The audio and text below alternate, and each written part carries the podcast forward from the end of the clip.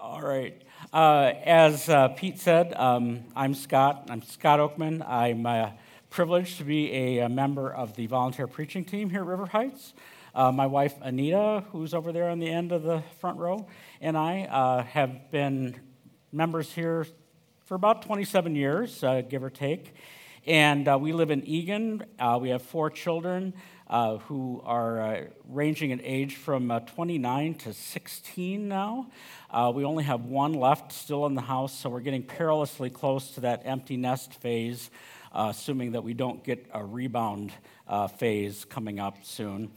Um, I am a hospital psychiatrist at Regions Hospital and a training director for Regions and Hennepin Healthcare. Uh, so, this is us at uh, Thanksgiving uh, last weekend. As you can see, we're starting to accumulate additional children now, which is another fun phase of parenting. Uh, so, um, we do uh, welcome you to the service here this, half, this, this morning. Um, I've been up for a while. Um, also, a big welcome to those of you who are watching um, online this morning. I don't blame you one bit, and uh, I really hope that you're enjoying watching from the comfort of your home, that you've got a warm beverage, maybe even a warm puppy draped over your lap, because if I weren't up here, that's where I would be uh, right now. Um, so, uh, as Pete said, this is our uh, second Sunday of a series of Advent sermons. I learned last week that um, Advent is actually the start of the church year. Uh, it is the beginning of when the church counts uh, when the, the year, the calendar starts. And in the early church, this was when the season began to prepare to baptize new believers at Christmas. And I see, too, that we have a baptism coming up actually next week. So now, uh, Advent in our culture has become associated with preparing for Christmas, preparing for the Christmas season in church and then also in the culture as a whole. And a lot of times, our spiritual preparation has to compete with that outside cultural preparation and all of the family preparations that we go through in the month of December, especially to get ready for the holiday.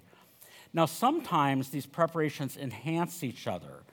I find in our music and our lights and our decorations, that whole idea of bringing tidings of comfort and joy in this season each year really help us to turn our eyes and our, our focus toward the coming of Jesus. But the holidays can truly be a mixed bag for us. They're filled with a lot of busyness and regret sometimes, reflections on things that we've lost or people that we've lost. Sometimes we're forced to spend time with family members that we're in conflict with, or sometimes we're estranged from family that we've had long held grudges with. Now, those of you who have known me for a while might know um, that I've been described in the past as joy challenged. But this year, um, something different happened. I got to start singing again. And after over 35 years out of an organized group, I joined a men's chorus, the Minnesota Valley Men's Chorale. And here we are. I'm the bald one in the middle with a black mask and tux on. Holly, I love your laugh. there really is nothing like this. Even though we had to sing with masks on this year, the ability to make amazing, beautiful music together with 40 or so other men was so exhilarating. And most of what we performed this year was Christmas themed. It was a little early, two full weeks before Thanksgiving, but that's kind of always how the group uh, is set up. And it got me into the Advent spirit. And it was a very, very different feeling for me, to be honest. I think it might actually have been joy. My daughter mentioned to me that just watching me, she could tell what my favorite songs were. And hearing me talk about them and anticipating these songs over the weeks that we were rehearsing them ahead of time. So, let me explain a little bit about the Advent spirit but first, let me pray for us. Father, I thank you for this community. I thank you that we can gather together, that we can listen to you, we can share about you online through worship, through uh, hearing your message, through reading the scriptures that you've given us over the years uh, in the Bible. And uh, just pray that you would teach us new things through this and uh, that you'd be present to us and tell us what you want us to know today. In Jesus' name. So, who likes, and I mean really likes and loves, uncertainty?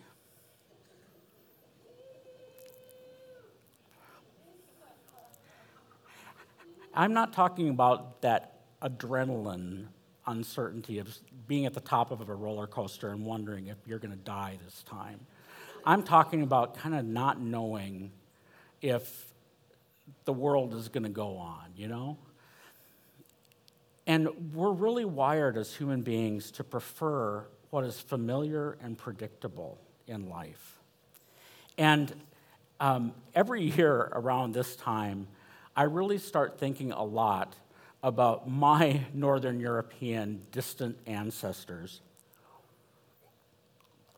I kind of picture them in this damp, drafty stone hut somewhere on the shores of the North Sea, you know. And they're sitting around a smoky peat fire, eating moldy barley and tough mutton, maybe some oily fish. And the days are getting shorter. And the sun that used to come up and get really high over the hills and spend the whole day warming their valley before it set into the sea is now just barely getting up over the edge of the hills and going down behind dark clouds. And they wonder is it always going to be that way? Fortunately, they've got an old grandpa in the village. He's the oldest guy in the village. He's like ancient, like 35. His name is Don, and he weaves nets, so they call him Don the Weber. And he says, No, it's always like this. In about seven more nights, it's going to go down over there and it will stop. And gradually, it's going to start coming back again and staying up longer. Trust me, I've seen it. Every year, I mark it with a rock where it goes the furthest. And so far, I've got five rocks lined up over there from the last five years. And there's four more over on the other side where it got the furthest in the summer. At least I think there are four. Your dad might have thrown one at a bear last summer. But the joy I began experiencing again from singing got me thinking about how much we take comfort and joy from familiar routines in the times of unpredictability, and how disturbing it is to us when those things are disrupted. And we are now in a time of real uncertainty and not the good kind. We look around us and we are uncertain, I think, more than any of us can ever remember being. After two years of this pandemic, we're still not really certain whether it's getting better or worse. Our church, we're not certain if it's ever going to come back to the way it was. Are we ever going to be able to have in person services the way they were? Are we ever going to be able to have life groups the way they were? When do we get to start having potlucks again and eating together? Our academic years at schools have been disrupted. As a training director myself, we've had two years of graduations that have not been able to be held in person. My own child had to graduate virtually from high school and start college under a quarantine condition. Athletic events, which are so important to kind of our rhythm of life and uh, morale, have been disrupted our retail year, like shopping and theater and dining out, things that, that just used to keep us going, have been disrupted. And what about our government and elections? You know, our, is this republic of ours going to last more than 250 years? Or are we going to slip back into that whole succession of autocracies and empires and dictatorships that really was the norm for thousands of years before we came along. More than ever, the world has been seeming closer to extinction and destruction than to redemption than it ever has. But all of this is not new. God has been here before and dealt with it. Last Sunday, Pete introduced us to the Bible reading plan, or the lectionary, as he said, that we're going to use for this year. And we looked at Jesus' words in Luke 21 last week, which were written for people in hard times. And we're in hard times right now. But Jesus is, in the, is on the throne. And he says, stay alert in hard times. Don't dull your heart. Don't worry. Don't avoid things. And if you read along further this week in that reading plan, you would have seen there were even more words like that. Words like watch, wait, come and see. And I do encourage you to join us in this Advent reading plan this week and, and moving on. Give it a try. I was actually going to try to avoid preaching this month. But there was this one Sunday today that was open in my schedule. And I saw the reading guide for today, and I saw that several of the scriptures were from the prophet Malachi. And I decided, you know, I would really like to take a shot at this. So, our first reading for today is from Malachi chapter 3, verses 1 through 4. And if one of your Advent traditions includes listening to or singing Handel's Messiah, you'll find many of these words very familiar. And in fact, if one of you is a bass and wants to start singing this, um, I'll forgive you and let you, let you continue. So these words are from 2,500 years ago from the prophet Malachi. Look, I'm sending my messenger, and he will prepare the way before me. Then the Lord you are seeking will suddenly come to his temple. The messenger of the covenant, whom you look for so eagerly, is surely coming, says the Lord of heaven's armies. But who will be able to endure it when he comes? Who will be able to stand and face him when he appears? For he will be like a blazing fire that refines metal, or like strong soap that bleaches clothes.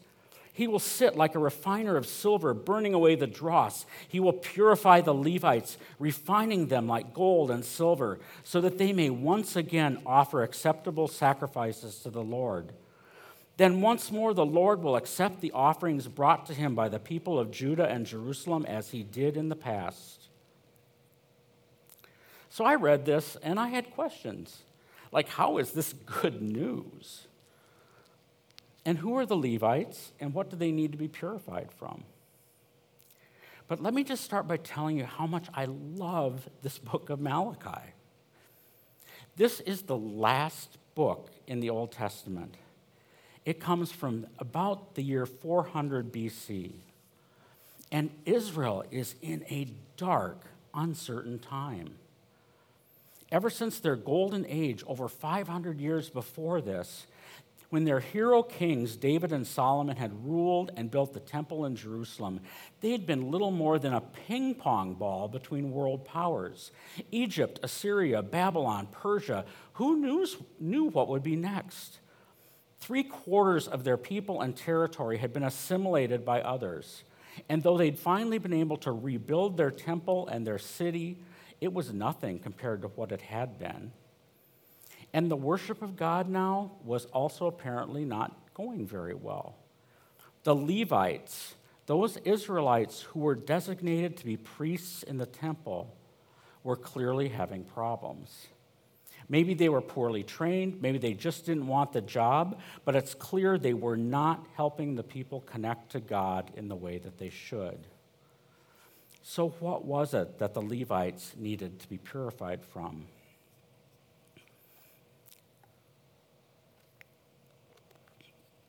Malachi does not hold back, he swings away. And it all has a very paternal tone. Some of the conversation might feel very uncomfortably familiar to any of you who've ever tried arguing with a teenager. he starts right away in his first verse in chapter 1. I have always loved you, says the Lord. But you retort, Really? How have you loved us? Chapter 2 You have wearied the Lord with your words. How have we wearied him, you ask? You have wearied him by saying, All who do evil are good in the Lord's sight, and he is pleased with them. You've wearied him by asking, Where's the God of justice? Back in chapter 3, at that time, I will put you on trial. I am eager to witness against all sorcerers and adulterers and liars. I will speak against those who cheat employees of their wages, who oppress widows and orphans, who deprive the foreigners living among you of justice. For these people do not fear me, says the Lord of heaven's armies. You've said terrible things about me, says the Lord. But you say, What do you mean? What have we said against you? You've said, What's the use of serving God? What do we gain by obeying his commands and trying to serve, trying to show the Lord of heaven's armies that we are sorry for our sins? From now on, we will call the arrogant blessed. For those who do evil get rich, and those who dare God to punish them suffer no harm. Malachi calls the people out, and especially the priesthood, the worship leaders, the Levites on their distorted attitudes and behaviors toward God. They've been ignoring Him, cheating Him, slandering Him, and dishonoring Him. And the time is coming to give account. And you know what? After all of that, the people do a really unexpected thing, especially if you've read much Old Testament. They listen at the end of Malachi 3, he tells us that they got together and they talked with each other and they recommitted themselves to following God. And God, in turn, is ready to restore the relationship. They will be my people, says the Lord of heaven's armies. On the day when I act in judgment, they will be my own special treasure. I will spare them as a father spares an obedient child. Then you will again see the difference between the righteous and the wicked between those who serve God and those who do not. And God also has this to say to them about the Lord who is coming.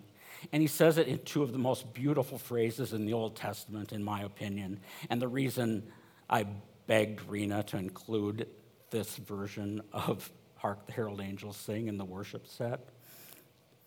But for you who fear my name, the Sun of Righteousness will rise with healing in his wings and you will go free, leaping with joy like calves led out to pasture.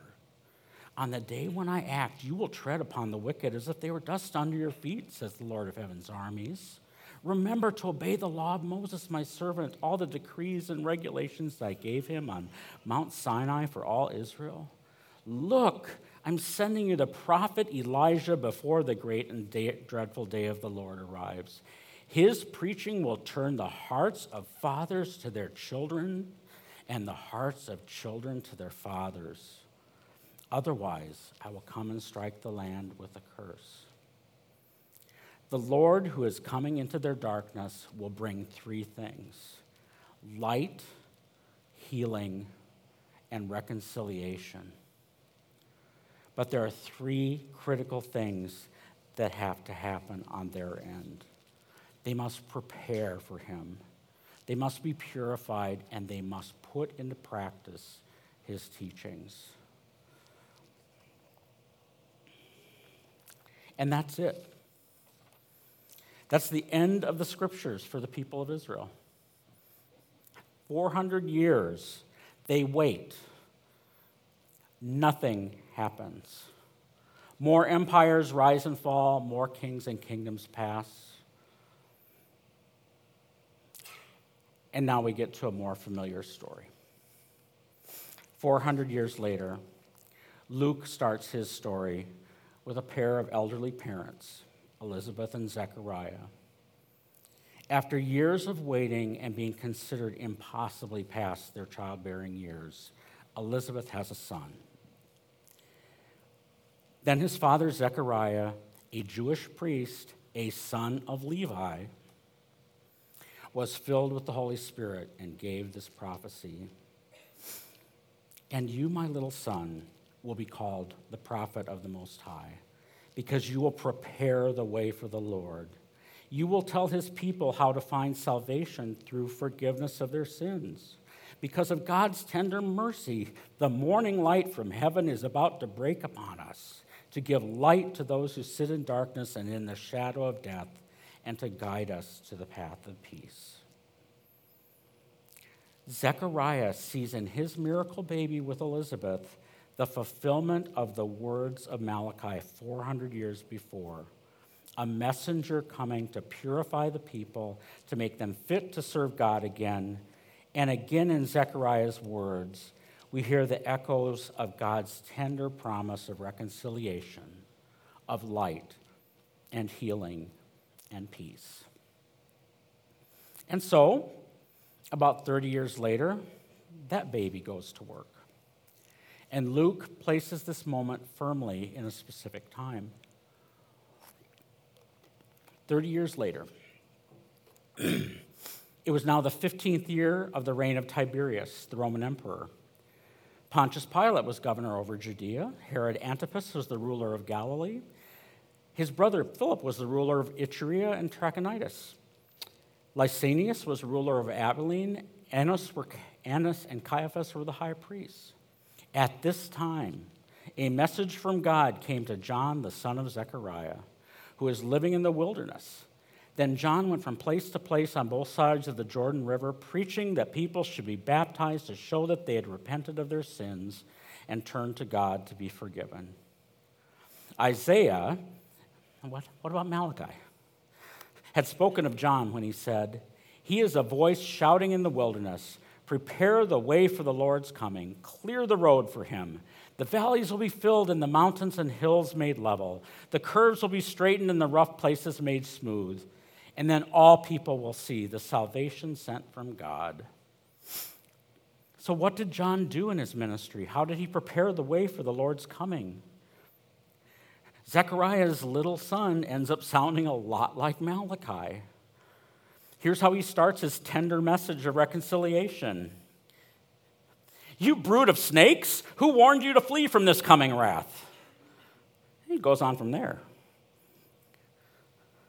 Because for the light and healing and salvation of God to come, there first has to be this call to prepare and purify and practice his ways. And John's message is straightforward. When the crowds come to John for baptism, he says, Prove by the way that you live that you have repented from your sins and turned to God. Don't just say to each other, We're safe, for we're descendants of Abraham. That means nothing, for I tell you, I, we can create children of Abraham from these very stones. So John prepared the people by preaching and prophesying and calling out corruption. He purified by baptizing them to show the repentance that they were showing for their forgiveness of sins. And he called them to practice through giving, through sharing, and through living honestly. When the people respond, What should we do? John has very practical ideas. If you have two shirts, give one to the poor. If you have food, share it with those who are hungry. Don't collect too many taxes. Don't extort money or make false accusations. Be content with your pay. Don't be corrupt. Don't be evil. Put the old patterns behind you. Look outside yourself and show by how you live that you have a relationship with God as Zechariah had prophesied, the morning light from heaven is about to break upon us to give light to those who sit in darkness and in the shadow of death and to guide us in the path of peace. And John is preparing that path. The Levites 400 years ago had been complacent in their relationship with God, and Malachi's call had awakened them. And now John comes to Israel in this dark, uncertain time to call them out of their complacent identity as children of Abraham and into a renewed relationship with God. Advent is our opportunity every year to hear that call to prepare the way, even in a time of uncertainty. As we think about putting this into action in our own lives in this present dark time, I thought it might be helpful to think about how this theme runs through some other familiar stories in our culture, where an encounter with Christmas purifies people of their distortions about God and brings light, healing, and reconciliation to them. I have to start with Clark Griswold. I was just channeling Clark yesterday afternoon as I was untangling outdoor lights and trying to make sure whether they worked or not. But as a middle aged suburban dad, I find Clark very relatable. He's a guy who just wants to have a nice family Christmas with all the trimmings, but he has to literally go through the fire, several of them, to experience peace and reconciliation on Christmas Eve. And how about Christmas Carol? This is the ultimate Christmas carol, or the ultimate Christmas story. And by the way, the only way to watch and experience this is with the Muppets. I will die on this hill. Scrooge receives a message to prepare. He goes on a purifying journey with the three spirits, and he receives a changed life.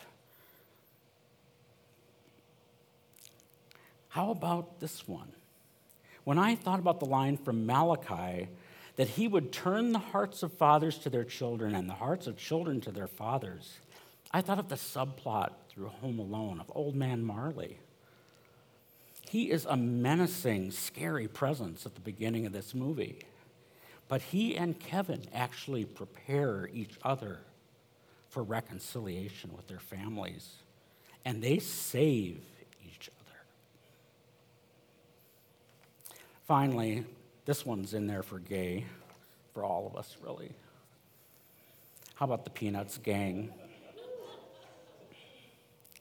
How about this transformation from a self centered commercial Christmas to a community and Jesus centered celebration.